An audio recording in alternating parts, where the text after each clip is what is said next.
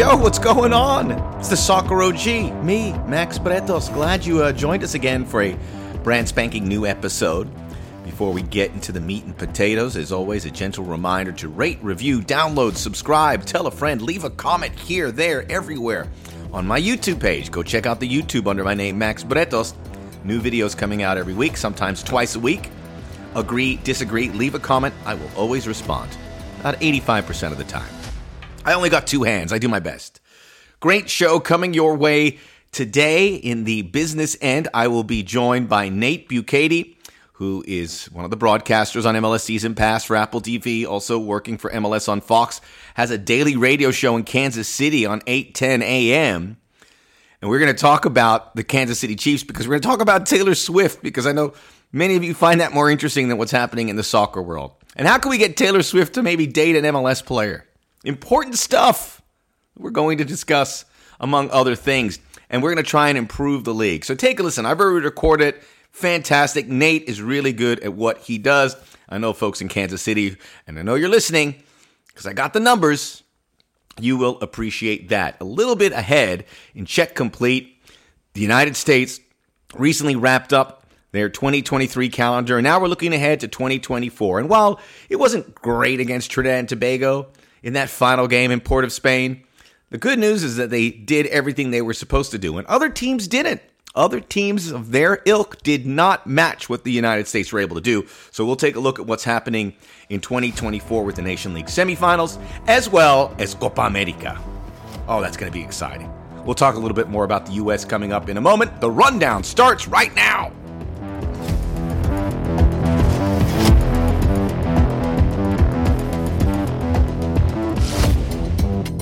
Time now for the rundown, and I probably should have done it from Seattle. I visited Seattle maybe five times over the last five weeks or so. So I was up there again on my own dime to join L A F C, do a little content for them ahead of their Western Conference semifinal matchup with the Seattle Sounders. I got in on sun- I got in Sunday with our T V production manager, or I don't know what we call her, but Sarah Takata. So she was there. We got in at one thirty. We joined L A F C supporters on the march to the match. That was awesome. I did some I G, Instagram lives with them. And then we got into the stadium, did some reports from there. And then I, I talked to the owners, and I was able to get on their flight back, landing in Van Nuys, California. I live in Redondo Beach, which is by L A X. Got in a Uber, which I wasn't sure I was going to get at that time of the night, around twelve, twelve thirty. And I, the guy was gunning down at ninety miles an hour, and I was able to make it in at like around one thirty in the morning. So pretty cool. Anyhow, this is not about that so much, but I did want to say, you know, we talk about Major League Soccer. We're going to talk to Nate Bukaty about where we are right now. But, you know, watching that game, and I know the turf isn't great, and I know I speak to the Seattle folks, and they know it's not great, and they would, you know, love to play on natural grass. It's not it. So we can't keep talking about it and complaining about it. But I know we complain constantly, and that's the way it is. But if you take that game for face value, two teams with a history, two teams that have played in the postseason, memorable games, thirty-five thousand loud Seattle fans, traveling fans, five, six hundred from L A F C, just an intense game with a spot in the playoffs. I mean, what else do you want? That was that was awesome. It was incredibly part of it. I was on the edge of my seat, obviously my affiliation with L A F C. But Seattle did their part. It was an awesome evening. And I'm sitting here, I'm watching Champions League games. They've been dreck, right? Some of these games just don't, they don't have what that playoff game had. Or as I watch more Serie A, which is fantastic because of the clubs and the stadiums and those supporters. But what's on the field is, eh. And I think we... You know, people are still complaining about the three-game series, and we're playing a – we've moved on. So appreciate that. And I'll, I'll mention it to Nate because I talked to some of the younger generations, and they're digging Apple T V, and they're digging some of these players that we develop here. Just be patient. It's getting better. But that was a proper event. We hyped it up, or at least I did, and it delivered. So it was a great twenty-four hours, even less. It was like sixteen hours in Seattle. It felt cool to kind of go in and out. You don't get to do that too often. So now we get ready. M L S uh, Cup playoff conference finals this week. You got a great one in Cincinnati between Cincinnati and Columbus. I can't wait to see what that looks like. And I'll be at B M O Stadium as L A F C hosts the Houston Dynamo. So we have some great games. So enjoy it. Stop complaining. What are you complaining about anyway? Oh, I know what you're complaining about. V A R. Look at the English game. That's all they talk about. They're not even talking about goals or results. It's V A R. Everyone's up in arms. The latest, and by the way, it was a really entertaining game. And because of the V A R, it was Fulham and Wolves on Monday night, Monday Night Football in England, Monday afternoon here for us. And there were everything, you know, the referee got everything wrong. There was a V A R decision, which wasn't a penalty, and Fulham got it. Fulham would end up winning it three two. There was a moment, uh, and I love Wolves defender Max Kilman. He's a really good player, and he was he was his own worst enemy because he's an honest Abe. And who was it? Car- uh, Carlos Vinicius, what was his name, of Fulham, had an exchange with him. And let me get the name right here. Yeah, Carlos Vinicius went to the ground, and then he was angry at Max Kilman. So he jumps up, his head hits the face of Kilman. Kilman touches his face, looks at the referee, and says, he can't do that. He made clear contact. You can pull it up on the internet. I think I posted it on Monday on my uh, Twitter, X. And Max Kilman didn't go on the ground. If the rule book says if you come up and you make contact with your head, it's a red card. But Max Kilman decided not to go to ground, and it it cost him. And everyone gets up in arms about the quote-unquote theatrics. Oh, it's appalling. It's not part of the game. And, and you know, people uh, talk about it in other sports, and they point at soccer. We don't have that in our game. But by the way, I watch all sports. I see fabrication and theatrics in football, in baseball, where they throw at players. Uh, basketball, they flop left and right. This is not a soccer problem. But what I'm here to tell you, if you think that this is a sport played by gentlemen, I'm going to laugh at you in the face. Because that the, the, the gentleman's sport thing is long gone. If you ain't cheating, you ain't trying. Ange Postecoglou told us this. He says, as a manager, we're trying to find ways to break the rules, and that's why we need good officials to prevent us from getting away with that. Max Kilman, if he went to ground like he just lost his two front teeth because of that contact and needed immediate hospital attention, he would have got a red card against the opponent, and guess what? Wolverhampton do not lose that game three two. I guarantee it. Probably win the game. But he was a tough guy, and he said, no, I'm, uh, that's beneath me. And it, it cost him. So what are we doing? If you ain't cheating, you ain't trying. I know that's not the, the message we want to get to these kids and stuff. And if you do theatrics and you do them poorly and you get caught, you will be punished. But right now, if somebody does does you bad, like Carlos Vinicius did to Max Kilman, then that is that. So then Champions League, which was really, I watched the Tuesday Champions League. There's just I just can't wait for the knockouts. The group stages are so tedious. It's not good football. I mean, some of the good teams have kind of cruised in there. We're, we're looking to see who'll finish second. There's a couple groups where it'll be interesting in match day six, yes. And I love the Champions League. I don't want to badmouth it, but I'm sitting there and I'm like, oh, man, this is, I'm yawning. Maybe I need to get a little more sleep, but uh, that's the way it is.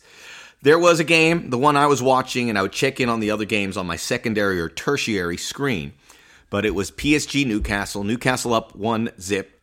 And then there was a moment where P S G are pushing. There is a cross played in. It hits uh, Livramento, the Newcastle defender, off his chest, and then it caroms off his arm. Kylian Mbappe is on the other side of it, and it wasn't called a penalty. They reviewed it, and it was called a penalty, and people say, I don't know what a handball is. What's a handball? It's the same argument every time, and people just play dumb. And the rules in England are not the same. The, the P G M O L are not the same that you have in I F A B, you know, which is what the governing body for the Champions League. So if that kind of denies a goal-scoring opportunity, if it goes off the arm, even if it went off the chest first, it's a penalty. The commentators were up in arms because they are used to the P G M O L. And that's a problem with the English commentators. And by the way, we don't want to duplicate what they're doing in England because the Premier League's a mess. I saw a tweet from Ian Dark saying he doesn't want uh, V A R anymore, and he was a proponent of it, but he's seen enough. By the way, P G M O L is saying that they want to, they, they have some data that they perhaps want to do more reviews on corner kicks and free kicks. I'm like, what? More V A R? I don't know if I want to. I mean, this is, we might hit a, a breaking point where even me, who loves this sport, would go, I don't know if I can watch this anymore. It's not the same sport I enjoy. Everything being reviewed, different interpretations. This is what we're talking about. It's a bore. Guess what? I mean, there was bad uh, officiating mo- moments. Um, in the M L S Cup playoffs, but we move on. It's a tough sport to officiate, and I don't want to bore everyone with talking about it endlessly here. So uh, let's just move on. Let's move on. Let's talk to Nate Bukaty and the business end. Stick around for Check Complete. For the U S soccer fans, we'll have a lot more to discuss there that you'll find very interesting. You have a lot to look forward to in twenty twenty-four. You are listening to the Soccer O G.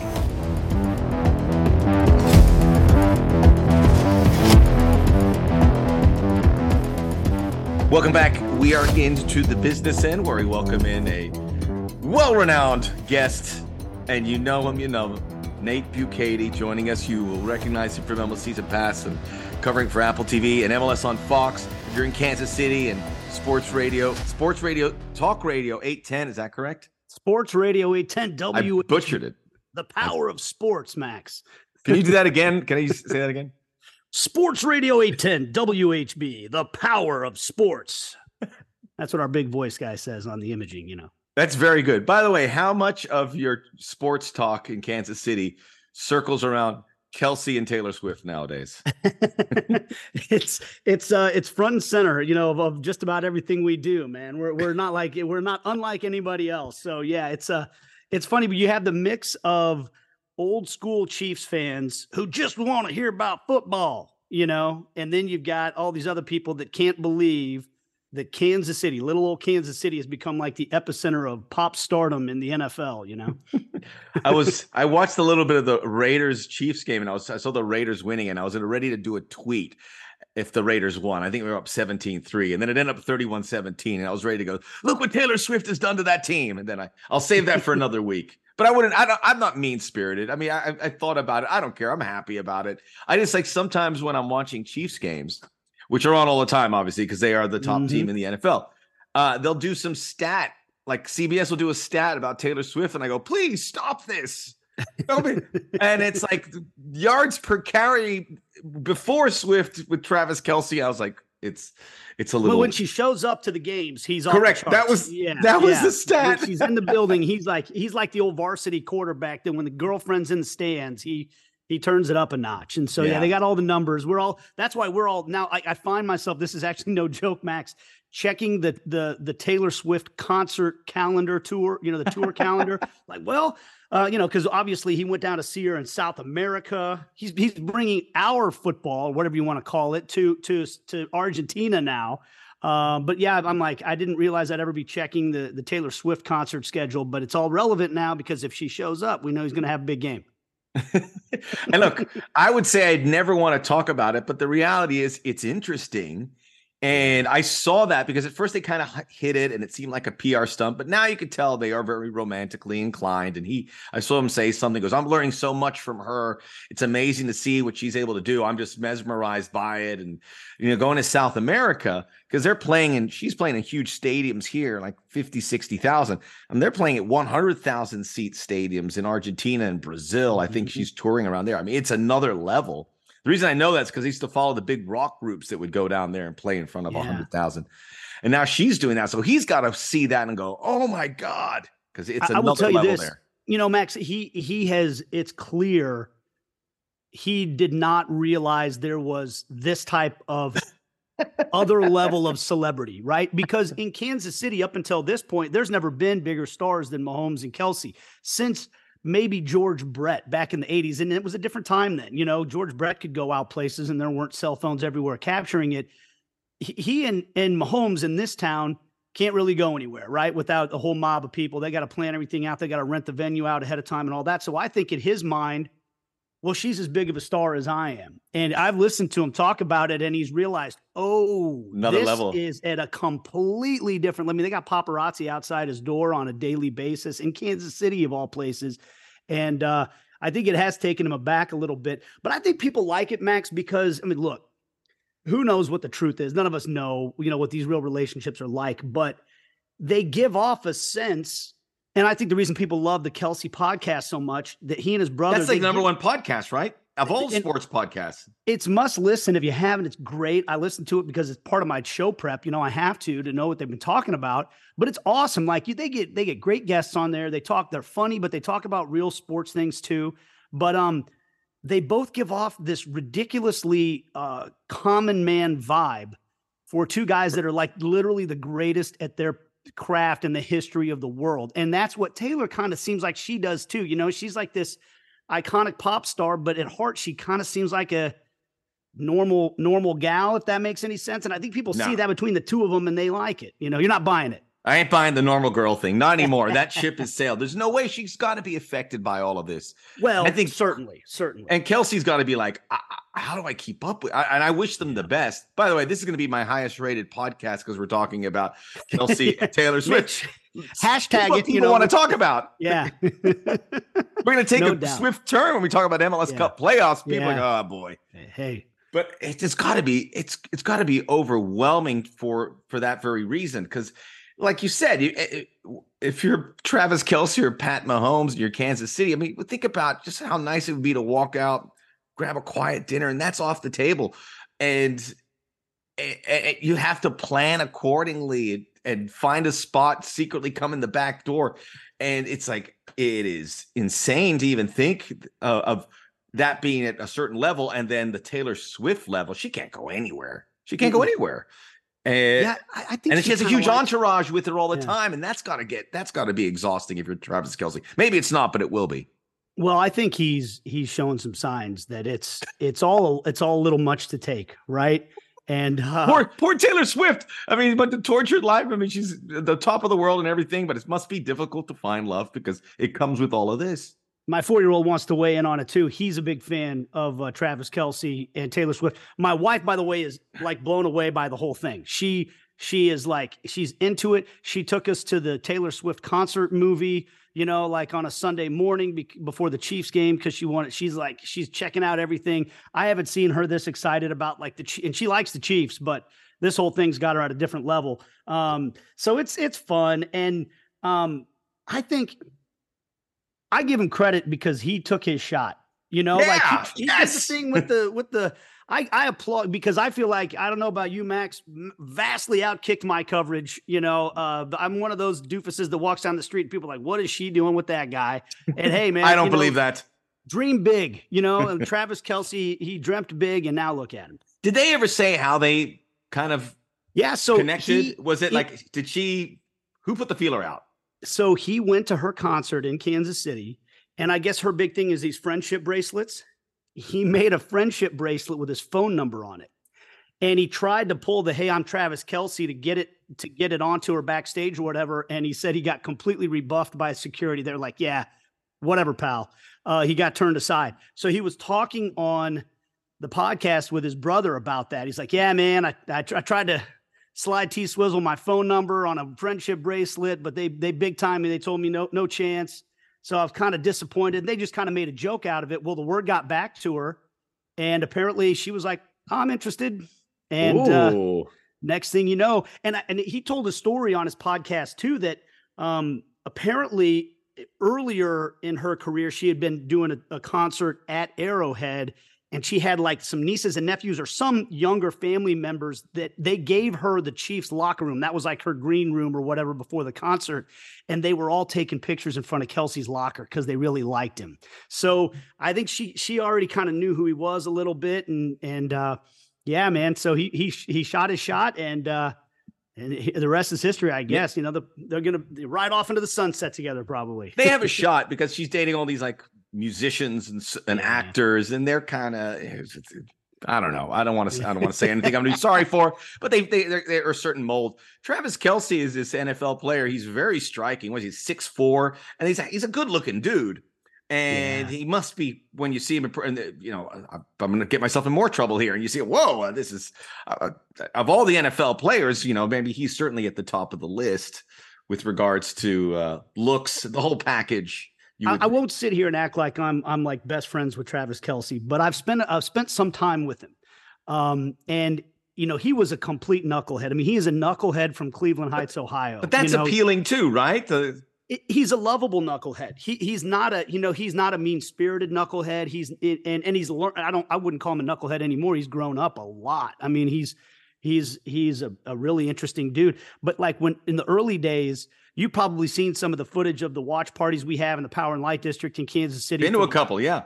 Well, I've yeah, been to a couple so, for M L S uh, Cup. I think I was there for one. And- yeah, and we had him for the World Cup watch parties, and they do it during the Big twelve tournament. And I remember early in his career, that dude was up on stage with me and my co-host doing the limbo with people in the crowd and slamming beers and stuff like that. And we're like, this is like one of the young stars on the football team. And he's up on stage doing it. He was just, he was living it up. He's like, he, it was like if any other guy had become an N F L star, he's going to get every ounce out of it that he could. And I think that is probably something that, that is relatable too. He just, he, he's a, he's a fun loving guy, you know, and he's, he, but he's always been incredibly likable. Like he's not a, He's not one of those knuckleheads that's going out there causing harm to people or things like that, as far as anybody can tell in this town. You think you would have heard something like that by now if he was.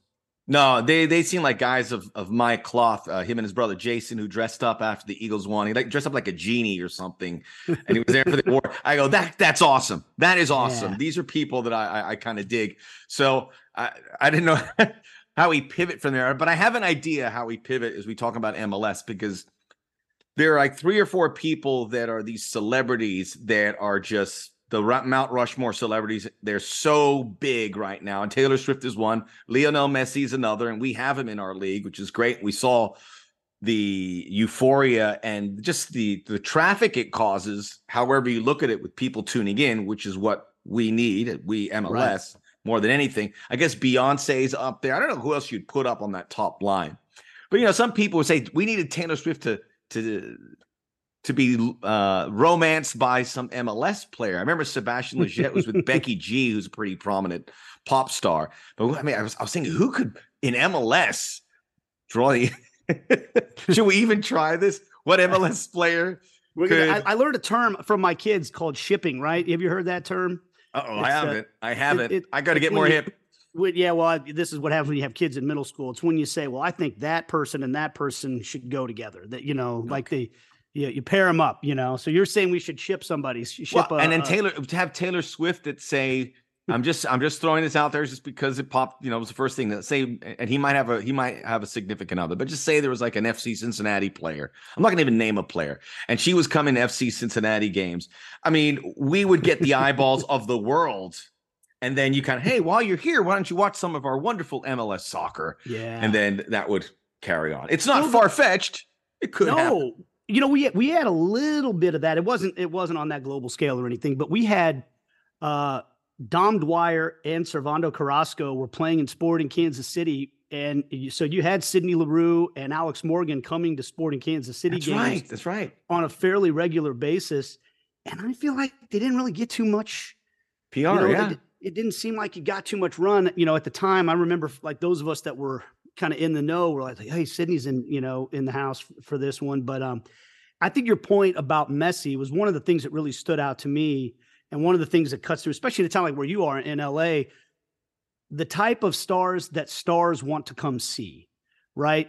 I mean, and that's, I think, the thing that has everybody in Kansas City so wrapped up in the Kelce thing. It's like we have, because it was fifty years of, of of frustration and misery in Kansas City as a football fan. We watched, you know, Peyton Manning and John Elway and all these other guys win Super Bowls when the Chiefs were good enough to make the playoffs, but never had any stars. And um, and, and then they get Mahomes and Kelce, and all of a sudden it's like all the celebrities are watching the Chiefs, you know, and, and so people in this town really love it. But that that was one of the things that really struck me about the Messi phenomenon when he got to M L S was LeBron James is coming to the game. Kim Kardashian's coming to the game, you know? And yeah, the more, the more people we get like that, uh, obviously the more eyeballs come to the league. So hopefully so, we keep it going. Yeah. Maybe I, to your point, you know, there's only one Taylor Swift and I, and Sidney LaRue and um, Alex Morgan should draw some traffic. Right. And if they don't, then maybe we're looking at the wrong place, but maybe more of these players coming in. And there's really only one Lionel Messi. We've racked our yeah. brains about who could you bring in that could have that impact. And there isn't anyone. It's not Neymar. It's not, it's not even Cristiano Ronaldo. It's just no. this guy. Cause not, not even Mbappe, not even Mbappe. I mean, and, and as great of a, he's not been he, so good lately. Uh, well, he's, I just think it's, it's the, it's the brand that is Messi, right? Yeah. I will say, Max, one of the coolest things for me this year, um, I was in Fort Lauderdale a lot for work this year. I went to two. I'm sorry. I, I know what that means. That's why, because I know exactly what that means. When you're yeah. doing, when you're covering soccer, Fort Lauderdale, I know yeah. where you're going and yeah. what it entails. But I went to Messi's first game uh, against Cruz Azul and his second game, the one, I think it was the second game, the one against Orlando. And it was something, man. It was something to be there in person. That's the third time. I got to watch Messi play one time against the United States men's national team in the Copa America in, in Houston. Um, and he scored a free kick from almost the exact same place that he did in that game against Cruz Azul. And so when he took that, that free kick, I was like, well, I've seen this before. Whipped my cell phone out like everybody else did and got it on video. But it was, man, it was, uh, and I, I'm really looking forward to that next year, the opportunity for people to get, because it is, it's crazy to watch him on television, but seeing him in person, it it is unlike anything I've ever seen on. The only thing I could compare it to, if we're going to go pop stars, Max, I saw Prince in concert three times. And Prince. Rest his soul. Rest his soul. Uh, Lionel Messi is the Prince of, of, of soccer, because every inch of the stadium comes alive when he has the ball in his foot. You know, I mean, and, and like the, the fans come alive. The security guards come alive. The players on the field, you can just see their posture perk up a little bit. Like something's going to happen and I need to be ready for it. Um, and the only person I've ever seen have that kind of power over even the other people on stage was Prince. When he would play, even the other world-class musicians on stage would look at him like, wow, can't believe it. I'm seeing something I've never seen before. And that's, that's, that's Messi. If you get a chance to go watch him next year, you got to do it. One wears purple, one wears pink. That's the only difference, really. One plays a, a mean guitar, one yeah. has an incredible left foot. Uh, and I, I would imagine as we head it, because we have Messi, it's a certain amount of years. I think it's two more years for sure uh, that he'll be here. And we got to take the most of it. And M L S, there's, they've got to feel pressure saying, how do we make the most to not only lift the the Messi effect, but how that can build the rest of the league? I don't know how you do that. I wish I had ideas. I just don't know. But I, I'm curious as to how it goes, where it, it won't be like this first year where everyone says, I got to see Messi, I got to see Messi, certainly in Miami because they've gone to, got to see him, but to the point where you still want to see him every weekend and you'll tune in, maybe not at that crazy uh, f- fan level where, you know, like we've seen some where uh, where you'd see some people, if he wasn't playing or he got subbed, he would li- they would leave. Everybody They're just there to see Messi. Yeah. And yeah. I get that. But to the, I'm looking forward to where it feels a little more normal, but yet it still creates, you know, it still creates that incredible euphoria, like he did when he played at Barcelona or P S G. You know, every week we're going to see Messi, and yeah. that'll that'll be the case. He's going to still go to different teams, and every city will have a shot. When he came to L A, it was unbelievable at uh, B M O Stadium. The oh, effect. That one. Talk about all the celebrities there, right? Oh my God.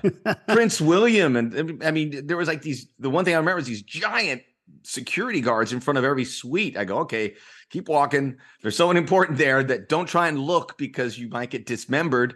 And he's just a, just a giant human being of a person. So, uh, but that, that'll, that, that'll continue and you want that, but part of it just wants to be like, hey, let's tune into Messi just like everything else. I don't know what the, the best way to squeeze the, uh, the squeeze the lemon on all of this, but I hope we could discover it so that it, this high tide of Messi lifts uh, the entire league. Well, it has to be that everybody takes all the added revenue, right? Like we heard the stories about how Chicago was going to make more money off of one game than they made all year uh, with playing at Soldier Field. Well, that needs to turn into a player or two, right? Yep. Um, and if if everybody out there, um, and I don't know what the collective bargaining agreement will happen going forward. We all know they got to keep spending more and more money on players because that's how you get good players in here.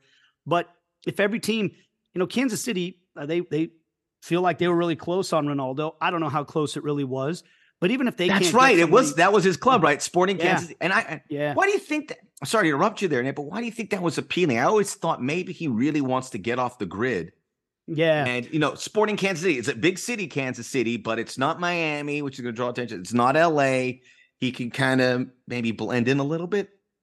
I, I talked to Felipe Gutierrez, who played here, two different stints here, and he talked about how much he loved it in Kansas City because he could live a normal life. And he wasn't obviously the kind of star that Ronaldo is. Um, I, I know that there, it's funny because in Kansas City, there are some players and wives. The, the Peter Vermees will tell you a lot of times it's the WAGs that are the toughest ones to sell on coming to Kansas City, right? They, they're going to move from Europe or wherever. They're like, where, where? I don't want to go there. Uh, but then there are other uh, players and wives and, and wives and girlfriends that look at it and go, we can just raise our family here, and yeah. we have nice neighbors all around us that'll babysit when we're out of town and do all these types of things. And we don't have to worry about, you know, g- you know, if we lose a game, everybody in town's coming after us and all that stuff. And so maybe that was part of the part of the appeal. I don't know how serious it really was. I mean, I've talked to Mike Illig, the owner for Sporting Kansas City, and he swears to me, man, it was it was very close. We wow. really thought we had it done, you know? Um, well, so well, who knows? The, the wives and girlfriends that can raise a family, and I ha- it has to be appealing to these players because they just want to play football, soccer, mm-hmm. and just go, I like this organization. It's a great little stadium, good fans. I'm going to focus on this game, which I I spend twenty-four seven on anyway. I'm not here to go through the velvet ropes. I'm not here to party with Tom Cruise or what have you. I think yeah. that's what David Beckham was, did a little bit because it was part of the P R, but he needed to do that because he was Beckham. But I think most of these players, Lionel Messi couldn't. He doesn't want that at all, which Mm-mm. curious that he went to Miami because he's throwing himself into the lion's den there. He's not going to have, he might as well be in Argentina. Really. Yeah. yeah. It's going to be difficult for him, but I can understand why you go there where you get the best of both worlds and soften the blow a little bit of being Lionel you, Messi. You know, Max, a, a perfect example of what you're talking about though, is, is a guy that you and I both have gotten to know really well. One of my favorite human beings that I've ever been around in Major League Soccer, and that is Elier Sanchez. Um, you know, he was here in Kansas City, came to my house for Thanksgiving a couple years ago. What? Yeah, I'm so jealous. Um, I should have invited him to my Thanksgiving. Can I? Oh, do you have a second? Well, I, we're not on video, are we? I was going to show you something. Oh, man, he brought me one of the coolest gifts that I've ever gotten. Um, have you and ever you still heard, have it? Have you ever heard of the Caganer? Is that like something you eat? It is. No, it is a... It is a Barcelona tradition. Okay, uh, I was it is way a off. little. It is a little statue of a of a man in a traditional Barcelona peasant outfit, squatting and taking a dump. And in every and a buddy of mine had gone to Barcelona and told me that in every nativity scene you see during Christmas time, they pop them in there. They they they put them somewhere in the nativity scene, and it's like a Where's Waldo thing. You have to try to find the Caganer. Um, and, and it became such a, such a funny thing. And I don't really understand what started it all, but it's like, a, it's such a thing that they started these, there's these little gift shops. Apparently you go around in Barcelona and they make Caganers out of like famous, you can find a Donald Trump Caganer, a Joe Biden Caganer. And so Elier, I texted him about this and said, hey, what is this all about? He never responded to me. He shows up at my house on Thanksgiving and he gives me a traditional Caganer and a Lionel Messi one. I've got him upstairs on my mantle right now. I want to go grab him for you so I can show him to you, but I know we, we caused some dead air, I guess. Um, well, maybe you could send a photo of them and I'll post yeah. it and we'll say, listen to the podcast and you can see what Nate was talking about. You can post it on your, on your social media, Twitter, wow. whatever. It's, it's hilarious. Little Lionel Messi squatting down, taking a dump. I mean, it's, it's, don't it's put it in the nativity scene though. Right. Well, that's, I mean, it's what they do. I, you know, hey man, who am I to judge somebody else's customs? But yeah, like apparently I, I can't wait to go to Barcelona someday during the and holidays buy one. And see, like go to the, the different nativity scenes and see if I can find the Caganer. But Elier is, is one of those guys. I would assume he's still like this in L A. He is all about the soccer. And yes. when, when he came, he came to Kansas City because he was the number six at Barcelona B. And then he had gone to Germany and they changed systems up on him. And he is built to play the six in a four three three. And he felt like, I need to go somewhere where there's stability and a manager that's been around for a while. And I know they're going to play the system that I play. And so the first time I ever interviewed Elier, I kept asking him, hey, what do you think of Kansas City? And he was like, it's, it's a great town. Um, and I said, what's your favorite part about Kansas City? And he said, well, I have to say Children's Mercy Park. And I said, okay, what's your second favorite part? And he said, well, the training facility. And I said, that is, that's it. That's what and these I guys said, want. Come on, man, there's got to be some stuff you like in this town. And he said, please don't take this the wrong way, Nate. This is a wonderful city and I've really liked it here, but I'm I didn't come here to see a city. I came here to play soccer. And, and that's, you know, and so guys like that, I mean, I think that, you know, Kansas City is a very attractive place to somebody like that. And you keep bringing in players like that to this league. Yeah, they might not be Lionel Messi, but then when everybody's watching the games and they see how many other good players there are in the league, that's what raises. That's what Beckham did, right? I mean, people. Then the, the designated players started coming in. You started getting more. I think it's the same thing. It's the exact same thing with Beckham. Just it's got to be at a, you know, increased slope even from what it was when he came to the United wow. States. It's a really interesting discussion. Uh, and by the way, um, that getting the Caganer would bring good back memories because our my my mom's uncle Pepito used to take dumps all over the house during the holidays. Anyway, so it'll bring back great memories. So uh, he was a human Caganer. He was a human Caganer. I go, what does that smell? Tío Pepito, what are you doing? You, you wanted to he's put like, him ah, in the nativity scene. He's like, go into your room. I got a surprise. No, I'm just kidding. Pepito's sitting there somewhere going, hey, man, ¿qué pasa? ¿Qué pasa? Something's, something's not right. I go, yeah, you. Oh, um, hey, by the way, it's interesting with what you said. And Elier Sanchez, when you see him here at L A F C, I, I'm always at training, uh, interviewing guys or whatever, and they and they clear out, and then it's like two o'clock, and we're packing up, and he's still there, like the young players, yep. and just doing all these things. So that's where he's where he wants to be. That's what he wants to play. And him being like the the the Barcelona B six, he couldn't crack the Barcelona six for the senior team because you have Xavi and you have... You know the story? No. I asked him this. I didn't know the full story either. Was he that close? He was the captain of Barcelona B. At least as he tells it, he was in line to be the next number six. And uh, the reason I know this is because when Sporting were getting ready to play against Atlanta United, Tata Martino was the coach.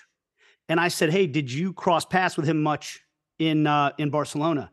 He said, when he got Uh-oh. the job, he brought in Alex Song to play the six over oh. me. And that's when I realized I was never going to be the six. And that's why I decided to move to Germany. Oh, my. Isn't that crazy? But I mean, it's comforting, too, because I think in our profession, those are kind of things that happen to us. And you're like, yeah, it happens to these professional players. You, you think you're on this path? I mean, he is born and raised Barcelona. You know, that was the only club he ever dreamed of. It's everything he always wanted, and it was there. And then all of a sudden there's a coaching change, and a different coach sees it a different way and doesn't think you're the guy. And but I think that's something that, you know, those are the types of stories I hope people understand when we talk about the quality of this league. Elier Sanchez is is a true number six that plays the game at an incredibly high level. And he was this close, maybe just a different manager away from being the number six at Barcelona, right? I mean, and that those guys are in the league. They're, they're more and more of them are coming into We the just league. Don't know because they're not yeah. Messi, Ronaldo, or what have yeah. you. Yeah. But that, you know, I wanted to ask you, who are the guys they should bring into M L S? And that's a perfect example, if you could find them, those guys that are like a, a sliver away mm-hmm. from playing in, in a big role uh, and may miss out. And then they would accept the fact instead of, okay, I'm going to go play at Osasuna or I'll go to Germany. I'll go play at a place where they, I know I'll have um, self-preservation because they will play this style and I could do this for five years or what have you. And move on. But I wonder where you can find those guys. Because I was having a conversation and you said, now Messi brings in more money to the league. Uh, how do you spend it? You obviously, I'd love to see Ronaldo, Neymar, Griezmann, who keeps saying he's going to come, I would imagine, or Lewandowski's another name we hear. Those guys are in the thirties. And I'm thinking, where could we get the biggest bang? The, the things that I came up with, you still want to develop good young American players, maybe keep them a little longer here. Um, and then the American players that have some recognition, like Christian Pulisic, Gio Reyna, Weston McKennie, maybe in a year or so, maybe after twenty twenty-six, you bring them in because they have that clout. And the other one I was thinking is the Mexican players that are going back to Liga M X, you kind of bring them in to, uh, you know, we've seen that with Hector Herrera, he's been a hit. Carlos Vela's been a hit. Alan Pulido's been great.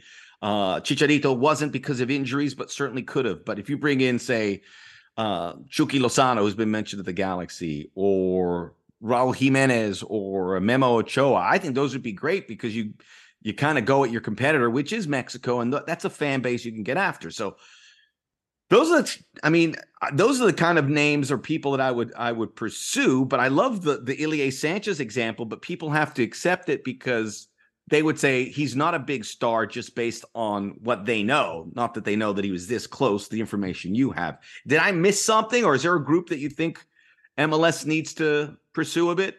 I think there's three levels. Um, I think that the Miguel Almirón is the one that you want to get the most, right? The young you, South American. The young guy that sees this as a big springboard to whatever the next big move is to him, because that guy is incredibly exciting to watch. And, you know, I hear I, I, it's funny because when we do get the chance to talk about soccer on my morning show in Kansas City, Gianluca Busio getting sold over to to Italy was was brought up. And uh, my co-host, who's not a soccer fan at all, you know, said, well, does that diminish the league? Because it, it's like you only get to watch the guy for a few years and then he's off to play somewhere else. And I said, well, we just spent a half an hour talking about Kansas basketball and Missouri football. Nice. Uh, those guys are here for two years and then they go on. They sell out sixty thousand seat stadiums. College football draws incredible ratings, right? You want to watch young ascending players become stars. Um, I think that's the that's that's a big component. And I think that that's one of the smartest things that that that Atlanta really I credit with bringing that to the league instead of just guys that are on the way down. Let's let's get some guys in that are on the way up. Then I think there's the next tier, which is the Eliers of the world, the guy who's in his prime, twenty-eight, twenty-nine years old. Johnny Russell in this town has been the biggest star in Kansas. Denny Bawanga out here in his prime, bring him, boom. Yeah, like he's like, okay. And and I look at it, I'm a Kansas basketball fan, fourth generation Jayhawk, you know, raised, brainwashed about K U basketball and all that. There are all of these great basketball players that played at K U who have made millions of dollars playing overseas. And there's a perception that somehow they didn't make it. There was a guy named Because they didn't play Langford. In the N B A. Yeah, there's a guy named Keith Langford who who played in the Final Four, lost to Carmelo Anthony in two thousand three, and he's been oh, playing over one of the best game. College hoops games I recall, oh. just because of who was on the court. Dude, what a game! But he's made millions, and and I talked to him about. We interviewed him one time, and he said, "Look, I had multiple offers to come play in the N B A. I would have been the fifteenth guy on the roster, wouldn't have got any playing time, and made less money over here." I'm the go-to guy. I'm the star, and I make millions and millions of dollars. And that's Denny Bawanga, right? And and I and I told and I tell everybody, you sure seem to love watching Keith Langford play when you were a diehard Jayhawk fan, paying two hundred dollars a ticket to go watch him at Allen Fieldhouse when he was the team's leading scorer. You didn't think he wasn't, you know, a, a, a worthy of the price of admission then. And so those guys, Johnny Russell, Denny Bawanga, you know, that are in their prime, that maybe are good enough to play in any league in the world. Johnny Russell was about to go to the Premier League. You know, Derby County was about to get promoted, and he decided he same thing we talked about. He wanted to to go somewhere where he could have a stability and all that. And then I still think you should still bring in the, if Robert Lewandowski wants to come to this place and play a couple years, he should be brought to this country. You know, th- those guys, if they. And I don't think it's funny because people want to paint with one brush as if it's a buying league or a selling league. It's a transactional league. This is a transactional uh, global sport, right? Every club buys and sells players. Some of them have different budgets and all that, but this league sells players and it buys players. You know, Sporting bought Alan Pulido. They sold Gianluca Busio. And I just think if you just keep raising it collectively, um, And and yes, you want to bring in some guys that make a splash, but I am much, maybe it's the Midwestern in me, uh, Max, but I am much more uh, steak over sizzle. Give me good players. You know, we'll find out how good they are when they play here. How many people really knew Denny Bawanga was going to be the kind of star that he is? Yeah. But as we watch him, you go out of while you're like, damn, look at this guy. So to me, and bring kids, quality. Uh, when I when I walk around L A F C, they go, my favorite player is Denny Bawanga. They have Denny Bawanga shirts, which you wouldn't have been able to predict because, you know, you would think Vela, Bale, Uh, yeah. I'll get another Messi shirt, but th- that does exist. Mm-hmm. And I think about it's it's it, if we doubled or tripled the type of Johnny Russells or uh, Hani Mukhtar, there's guys like that who are in the middle. Denny Bawanga, uh, Lucho Acosta, who's kind of in that same mold. Uh, Ryan Gauld, guys that could play at top leagues, um, but they don't want to be the second fiddle, and they could be the guy. Mm-hmm. I think that's a good way to to sell. I go, you're the guy here. We will build the team around you in many ways, you and you can feel comfortable. You'll get paid, and you'll have a good lifestyle. Yeah. We got to be G Ms here, uh, Let's Nate. Let's go. Let's keep this thing moving, man. It's broadcasting things for the birds. Let's get into play. Even less job for. Security in that line of work, probably. But uh, I know. Oh, this was awesome. I, I did want to talk I, I, just this season. I mean, we we talked about some of the big. The big item things, which were fantastic. And uh, I know you were on M L S on Fox. You did Houston, Sporting Kansas City. You've seen a lot of teams. I mean, when you look at what you covered um, from this league um, in twenty twenty-three? Something s- surprise you in a, in a in a good way, or something that you are excited about in twenty twenty-four? I mean, I think that's a very broad question. I feel yeah. silly asking it, but I, I, cause I don't know if I can answer it. But it was, I mean, I, I, I always, I, I think I saw enough of a, a, the good young American players, which we touched on, that I think that'll uh, certainly return again. And uh, I think the off season is is going to be the biggest off season we've had, because I, I certainly feel the pressure that everyone's got to lift their club a bit. So you're gonna have some rebuilds, like the Galaxy, Toronto F C, New York City F C to a lesser degree. And then you're going to have some teams like the Sounders maybe, or Philadelphia, that need a piece or two. I think they're all going to be active. I think there's going to be a lot of activity. And I, I, we need to have a silly season show where we talk about the comings and yeah. goings. So I think that's going to be something that could lure people in. It may not be the next whatever equivalent of Messi. Maybe you get a couple of those big European stars. But there will be some names that you may not know about that will become – Um, the next Diego Valeri or what have you, or a Nico Lodeiro, guys of, of that nature. Well, I think I think you're right, and it really, hopefully, every year when we you're going to have me on at the end of every season. I'm going to make that like let's do it. This has been great. I'm inviting myself on the show. Um, and bring your uh, uh, what's it called again? The, the Caganer. Caganer. Yeah. The little pooper. Uh, that might be what it means in Catalan. I, I don't know. Um, but uh, it it it does. Wait, caga, cagar is the Spanish word to poop. Caganer.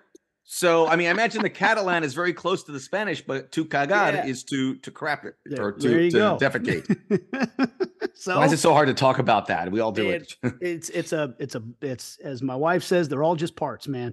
Um, you know, so um hopefully every time we do this at the end of the season, we're going into the offseason, you and I saying this is going to be the biggest offseason in M L S history, because it should, right? It's it's a rising tide. We we think that the trajectory of this thing, especially going towards the World Cup and with this Apple deal and all that, is going to just get bigger and bigger and bigger.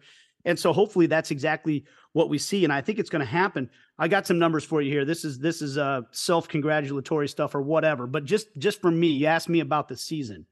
Uh, this has been the biggest whirlwind of a professional year I've ever had. I, I oh, was that's the, awesome. Oh man, I was the I was the announcer for Sporting Kansas City for the past eight years. I got to do some stuff with Fox off and on, um, you know, just kind of as a fill-in up until this year.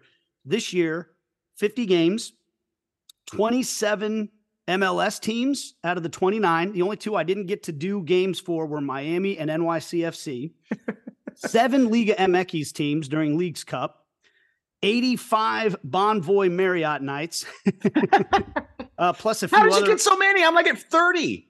You know, mustn't, it, I'm, they mustn't be processing the number for me. I got a lot call of trips Marriott. To Fort Lauderdale, buddy. That's you got to check, man. You got to check on the points. You know that that's the, you know, if you're going to travel, you got to follow that up. But um, you know, it, it was it was such a cool experience to me to get to see all these different teams and to talk to all these different coaches. We get the opportunity, you know, to have our Zoom calls with them and ask them good questions, and um, you know, and and and and just having the chance to be. And I got to work with some great analysts. I know you work with Dunny, who's one of the one of the great ones, and Tony. Yeah, he's Miola okay. I, yeah, I, we don't want to. He's no Tony Miola. Well, that's true. um, but you know, it, it it um, it was a great year for me as an experience. But in terms of, I just feel like the those of us that got lucky enough to do some of these games this year were uh, witness to the start of something special. And obviously, this thing has been special already, and it it. This isn't the very beginning, but this is kind of a new chapter, right? There's all the, I don't know what point oh we're on with M L S at this point, but um, I, I'm, I am absolutely certain that this thing is going to continue to take off. I, I just am. And, um, and I, I will say this too, another observation. We, we get down to this, these, these conference finals, right?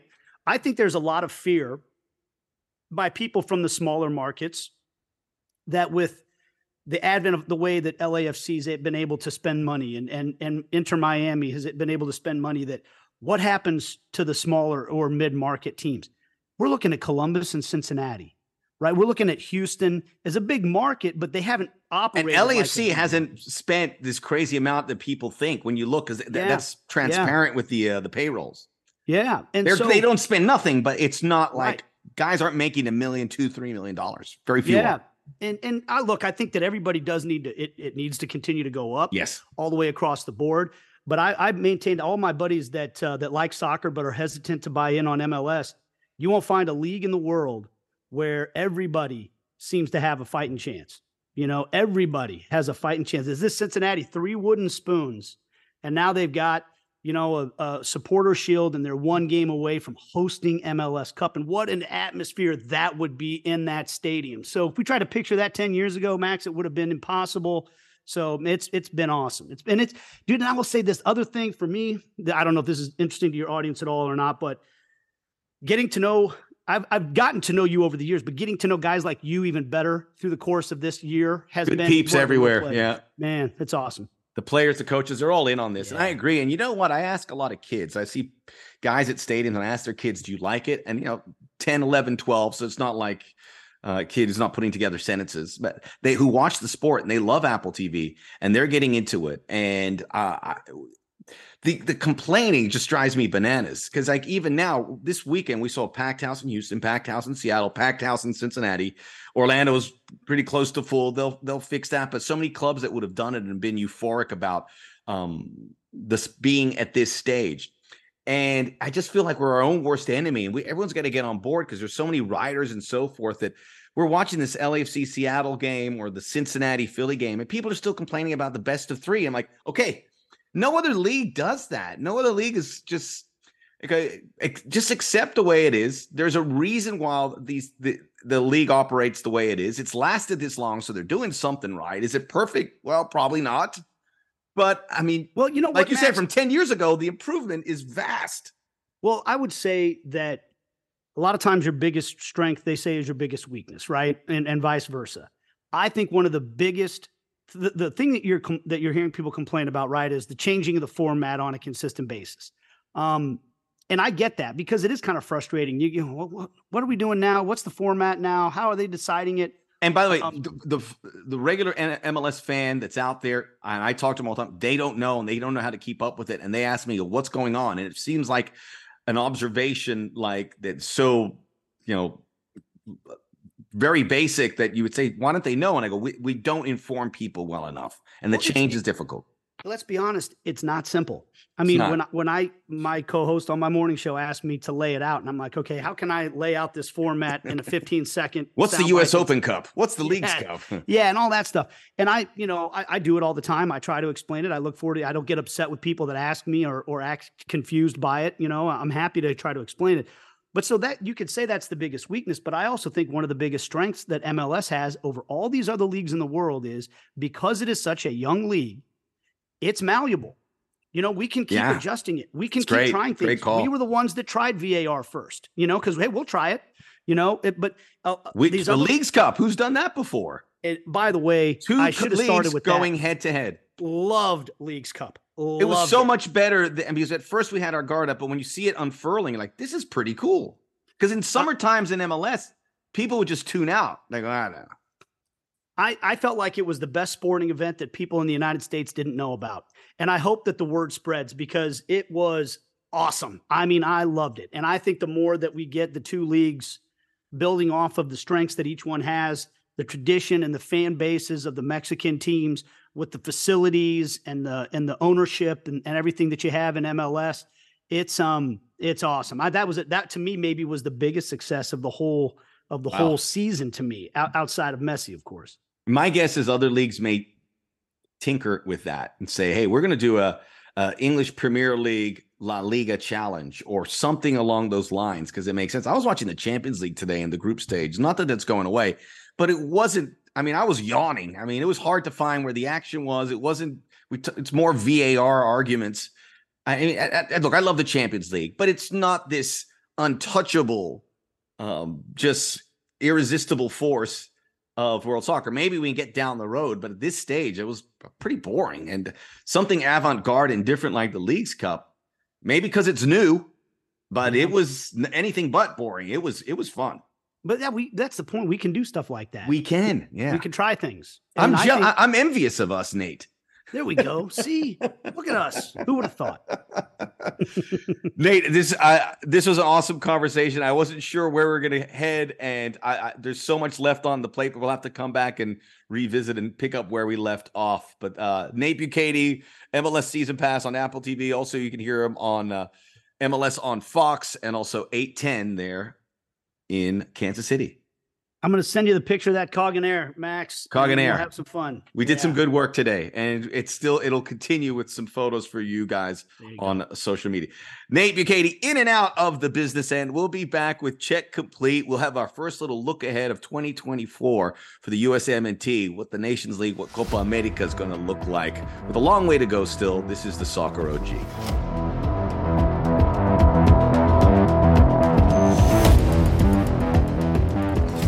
We are back. Time now for Check Complete, where we'll talk a little U S soccer as they prepare for twenty twenty-four. Just a light sprinkling here of what to expect after the United States advanced after defeating Trinidad and Tobago four two in goal aggregate. Lost the second leg, I know. But we, you know, it's it's something nothing we could do about. Let's move forward because they did what they were supposed to do. And I wanted to mention this. Four teams that qualified for the World Cup were in Nations League, so to speak, quarterfinal action. Costa Rica did not make it through to the Nations League semifinals. They still have to try and qualify for Copa America. Canada, same thing. Mexico, by the skin of their teeth, I mean, probably shouldn't have gotten through. So really, the only team that was clean into the Nations League semifinals is the United States, who are the two-time reigning champions there. So as disappointed as it looked against Trinidad and Tobago, it was aided by a bizarre situation with Serginho Dest, which changed the game. Uh, we can be critical of Greg Berhalter. He deserves some criticism, but these players deserve criticism too, and we are not as good as we would like us to be at this stage. With a lot of things we need to work on. We have players that were out injured. We have players that aren't playing regularly. Gio Reyna's been great, but he could be doing so much better if he was playing regularly at Dortmund. He doesn't get on the field there. He's the only guy that we may have in the knockout stages of the Champions League.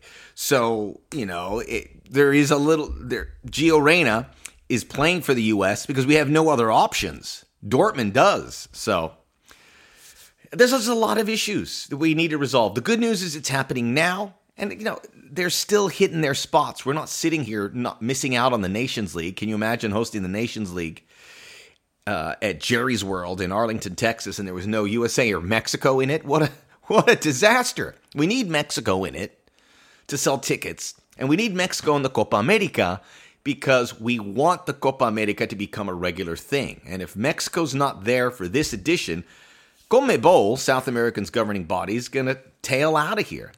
They are interested in combining a competition with us because of U S A and Mexico. Those are two powerhouses. Just look at the seeded teams.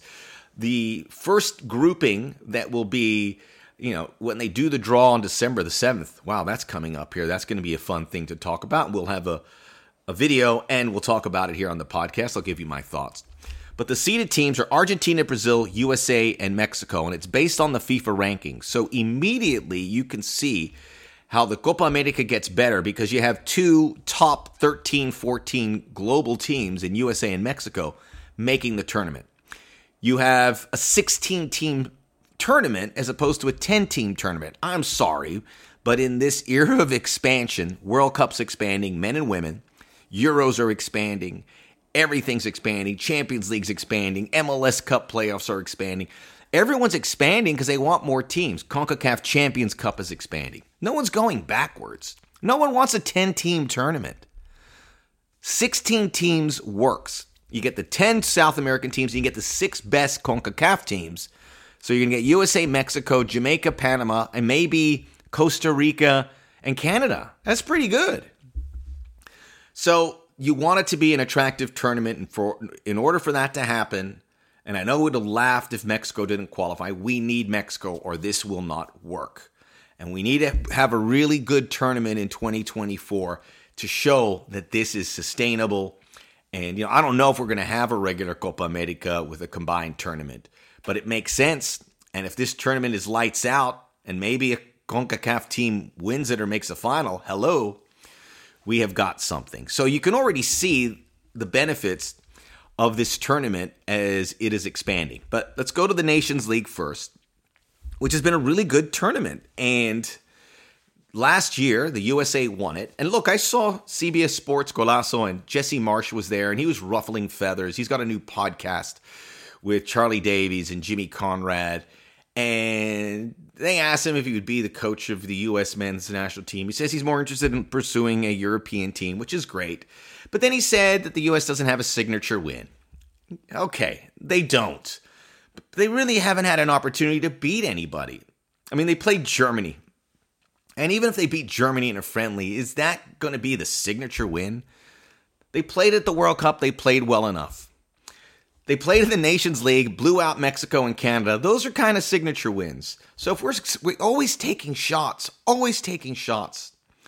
And, you know, Jesse's stirring the pot a little bit, but that is what uh, you get. The U S have done well in CONCACAF. We are only as big as our federation. Until we can build an or, uh, a relationship with uh, uh, CONMEBOL, we're not going to do it with UEFA. The, the idea that we're going to play UEFA teams, remember when Germany made a big stink? They go, why are we going to the United States? European teams aren't coming here, and they're not going to accept us over there because they have their calendar set. They don't need us. CONMEBOL's our last hope. So that's why this Nations League in March, which will be exciting. I ex- uh, expect people, I expect the U S to win that. Look out for Panama. The U S A will play Jamaica, I believe. So look out for Panama, man. They've been really good, although the U S should win that. And then the Copa America, where they should be able to get their signature win. And as a seeded team, they should have a favorable group. And I would expect them to perform well. I would expect them to win their group and then make a quarterfinal, maybe a semifinal. You would love the U S to go further if they could. And they're playing at home, which is going to make it easier. And the big issue, as we saw with Trinidad, is the U S can't win away. I don't know how to alleviate that. We don't really need a win away, so what are we complaining about? twenty twenty-four Copa America is here. twenty twenty-six, the World Cup is here. So we don't have to prove ourselves on the road really until twenty twenty-seven. So everything's kind of coming here. Does it help the U S? Does it help these players? No, not really.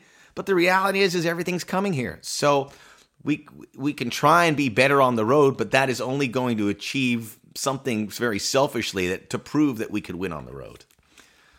And by the way, I was talking about that Trinidad game. You know, Greg Berhalter didn't want to play some of these young players that he brought in. Everybody wanted the young, talented players, and we got them. We got Kevin Paredes. We got Alejandro Zendejas. We got Chris Richards. Chris Richards is a great example. We know he's talented, but he can't break in on his team. And now he can't break in in this eleven. And then the guy who replaced him, Cameron Carter-Vickers, didn't wow us either. Are we really sure that these guys are the answer? Because in a game in Trinidad and Tobago, I would almost honestly prefer just to see Walker Zimmerman or Christian Roldan make the squad because they're used to go down there. These kids aren't ready for that. We've got to work on that. That's part Greg Berhalter's fault because we haven't developed the players, but it's also part the players. They got to take some responsibility. Greg Berhalter sees them for a small amount of time over the year. And when they're with their club teams, their coaches aren't prioritizing them. Not Chris Richards, not Gio Reyna, uh, really not Matt Turner now. He's become a backup. You have a great situation with Christian Pulisic and Yunus Musa, but A C Milan, eh, not as great as we thought. Still fantastic that they are there, but that's a team with some flaws. But there's this group of players that are not playing regularly. Ricardo Pepe's not playing for P S V. You know what I mean? It's it's not. It's far from perfect. So it's not just Greg Berhalter's fault. And I didn't want to talk up like this about it. I wanted to preview this because be very excited with what's happening in twenty twenty-four. Nations League semis, we were...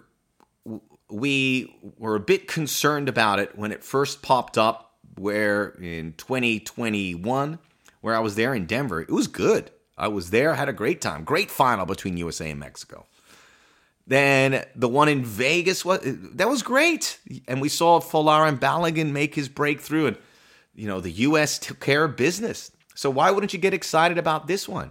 Maybe another chance to go head-to-head with Mexico. Remember, we beat Mexico in the semis and then Canada in the final. All these teams in CONCACAF are, are teetering, but the U S is remain the top dog. And now we have a chance definitely to win a trophy in the Nations League and perhaps come close in the Copa America. By the way, in pot two, the two teams that the U S, when that draw comes around, that they want to avoid are Uruguay and Colombia. There's also Ecuador and Peru. You would love to see Peru go on that U S A group. Peru is out of pot two, is in the U S A's group. The U S A is going to win their group in the Copa America. Take it to the bank. So look forward to the draw, and let's look forward to twenty twenty-four. Hopefully it gets better. The team hasn't gotten better off the back end of twenty twenty-three. The September and October windows were, eh, not great. But a lot of things have to raise their standard. Not just Greg Berhalter, but some of these players. And we'll see, man, can you rely on the young players right now? Because they their growth is, is stalled. Collectively, and for the most part, some individuals have emerged, but it has stalled. The Soccer O G, rate, review, download, subscribe, and tell a friend. We'll be back with that draw reaction. We're getting into December. Have a happy holiday season. I uh, hope you enjoyed Nate Bukaty. I certainly did. And as I know I've taken enough of your time, as I always like to, even though it's not on a Sunday, Plácido Domingo.